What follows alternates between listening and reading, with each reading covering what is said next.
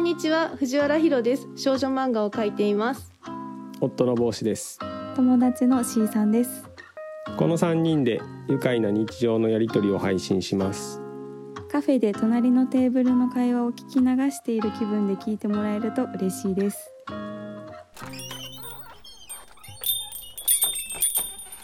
ささめゆきを読んだんですよ。全部読んだんです読みました。一応なんかその現状やったらまあ 3, 三巻分上下、うん。うん上中下分です。うん。3冊分ぐらい。やったんで大体1か月ぐらいで3週間かな。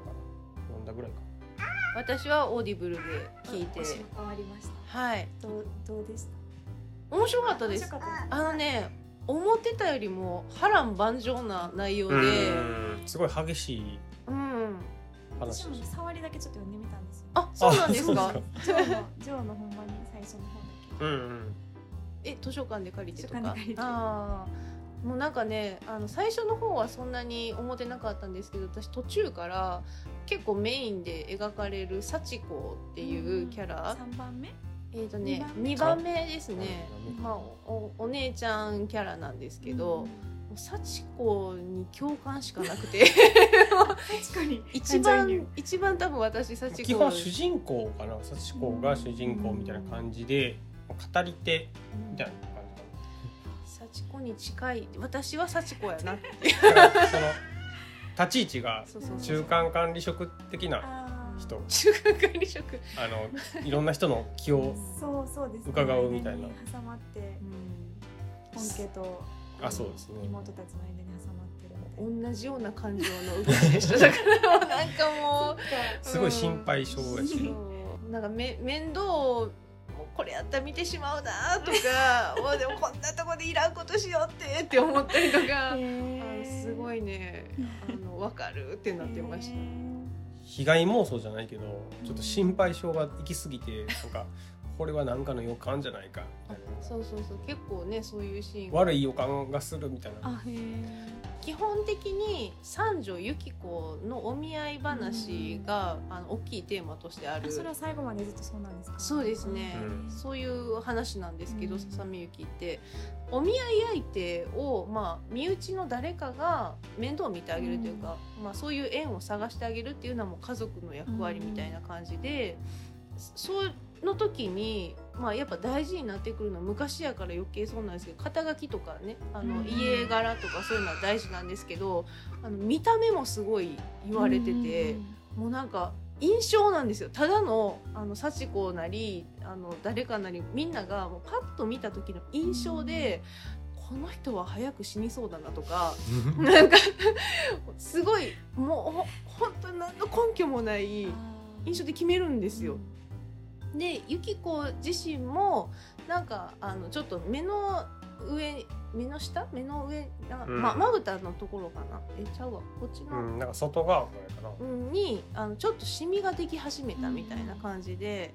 でそれは私あんまりそういう症状知らないんですけど昔はよくあったんかもしれないんですけど結婚前のあの成人女性によく現れるシミやみたいな感じで で月のものの周期によってあの出たり消えたりするみたいな感じで言われる、まあ、ホルモンバランスからくる何かか分かんないですけどそれをすごい気にしてるんですね。化粧でも隠しきれない時にその濃い時にお見合いがセッティングされてしまうと相手方にそのシミが原因でちょっとそれがネックで断られるとかそんなんがあるようなそういう感じとかもあって。本人よりもなんか周りが気にしてる。そうそうそうそうそうそう。なんて言ったらいいんやろな。そういう時代やったそのその時代も感じるし実際あった災害とかも描写されてるんですよ。あの洪水みたいなやつとかも。でそれとかもなんかドラマチックなのね、うん。だいぶ激しい。あ激しいんです生きるか死ぬかレベルの。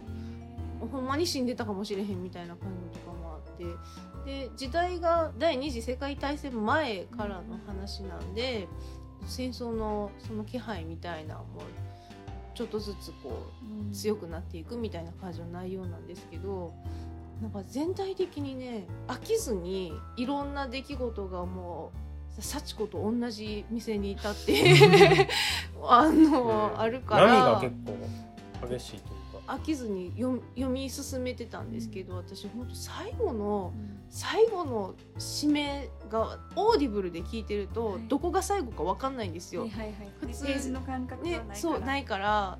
で本当これはねネタバレになるから言わないですけど、ささささめ雪はその最後の締め方がすごい印象的っていうので、まあ、あの有名でもあるらしくあて。そうなんですね。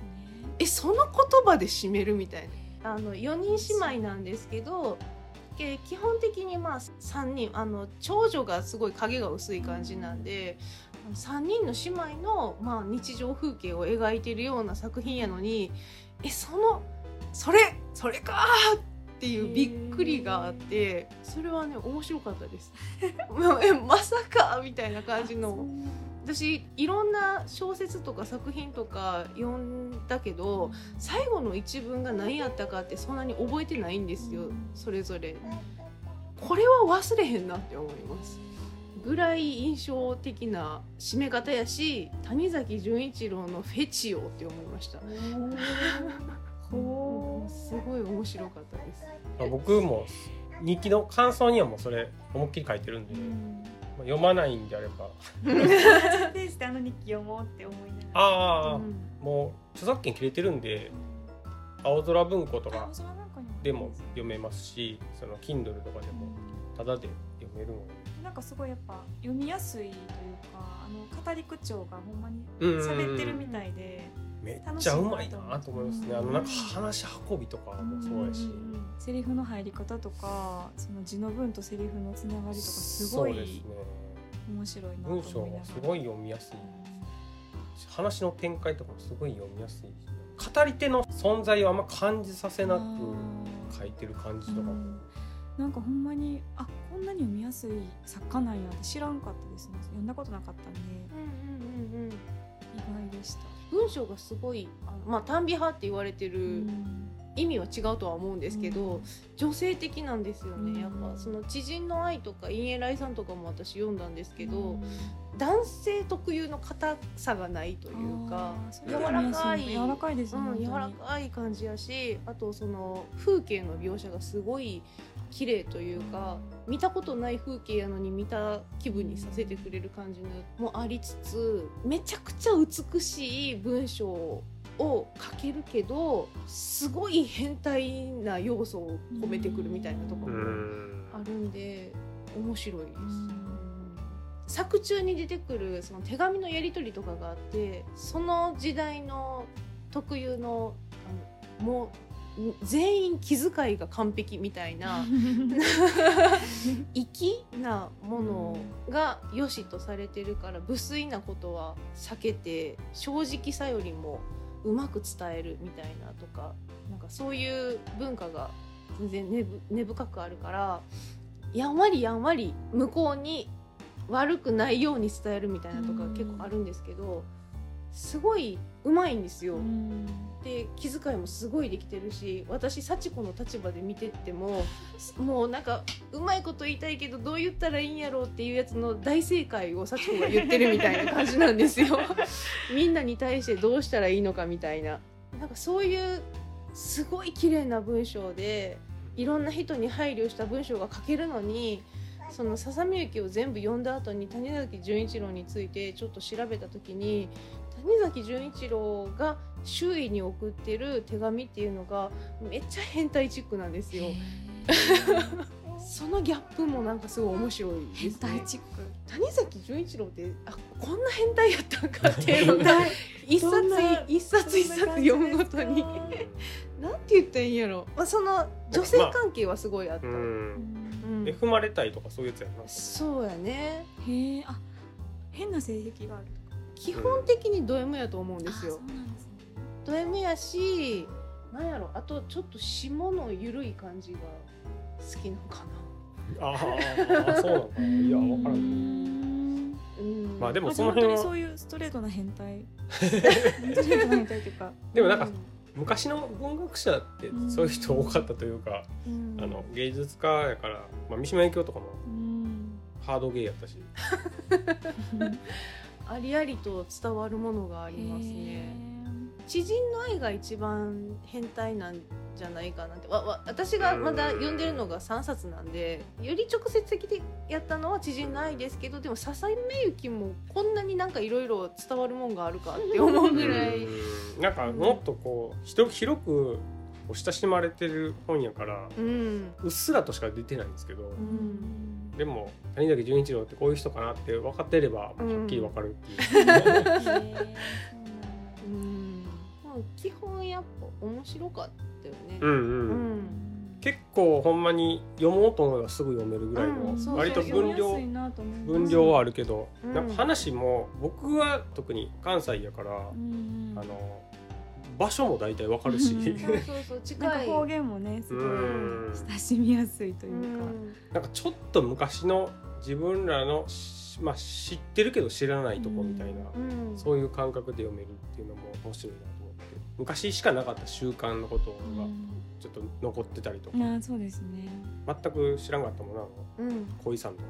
あ千葉恋さん言葉はうん。山崎豊子結構読んで読んでて私あ出てくるんですごい出てくるんです千葉のあの商人のな、はいはい。あの家のごりょんさん恋さんのうん。話あごりょんさん。あすごい、えー、そっか。そうそれはすごい思いましたね。大阪の千葉エリアだけのやつですよねなんかそうそうやって千葉言葉な,、うん。なんですかね、うん。うん。山崎豊子も千葉舞台にした作品が何個かあって、うんうんうんうんそれをの感じがありましたね雰囲気空気が、うんうんううん。ん文化というか。楽しかった楽しかったですね山崎豊子の作品も。でもなんかあの夫婦で同じペースであの小説を読むっていう遊びは面白かったです。しいですね なかなかやっぱまあ同じあれですねドラマを見るのと同じような感じだとは思うんですけど。そうそうそ私もそこに参加しようと思ったんですけど全然追いつかなかっ まあだいぶ途中からやったんでううんうんねうん。私はでもね多分本やったら無理やなって思いました。たオーディブルやからオーディブル向いてるんですね、うん。めっちゃ早いんですよだから聞くやつであのやりながながらができないじゃないですか本は。しながら聞けるから、うんこの配信ではお便りを募集しています。番組の詳細にある質問箱までお寄せください。またツイッターで「ハッシュタグひろなん」ひろはカタカナ、なんはひらがなでツイートしてください。ではでは次回の配信なんなんやろう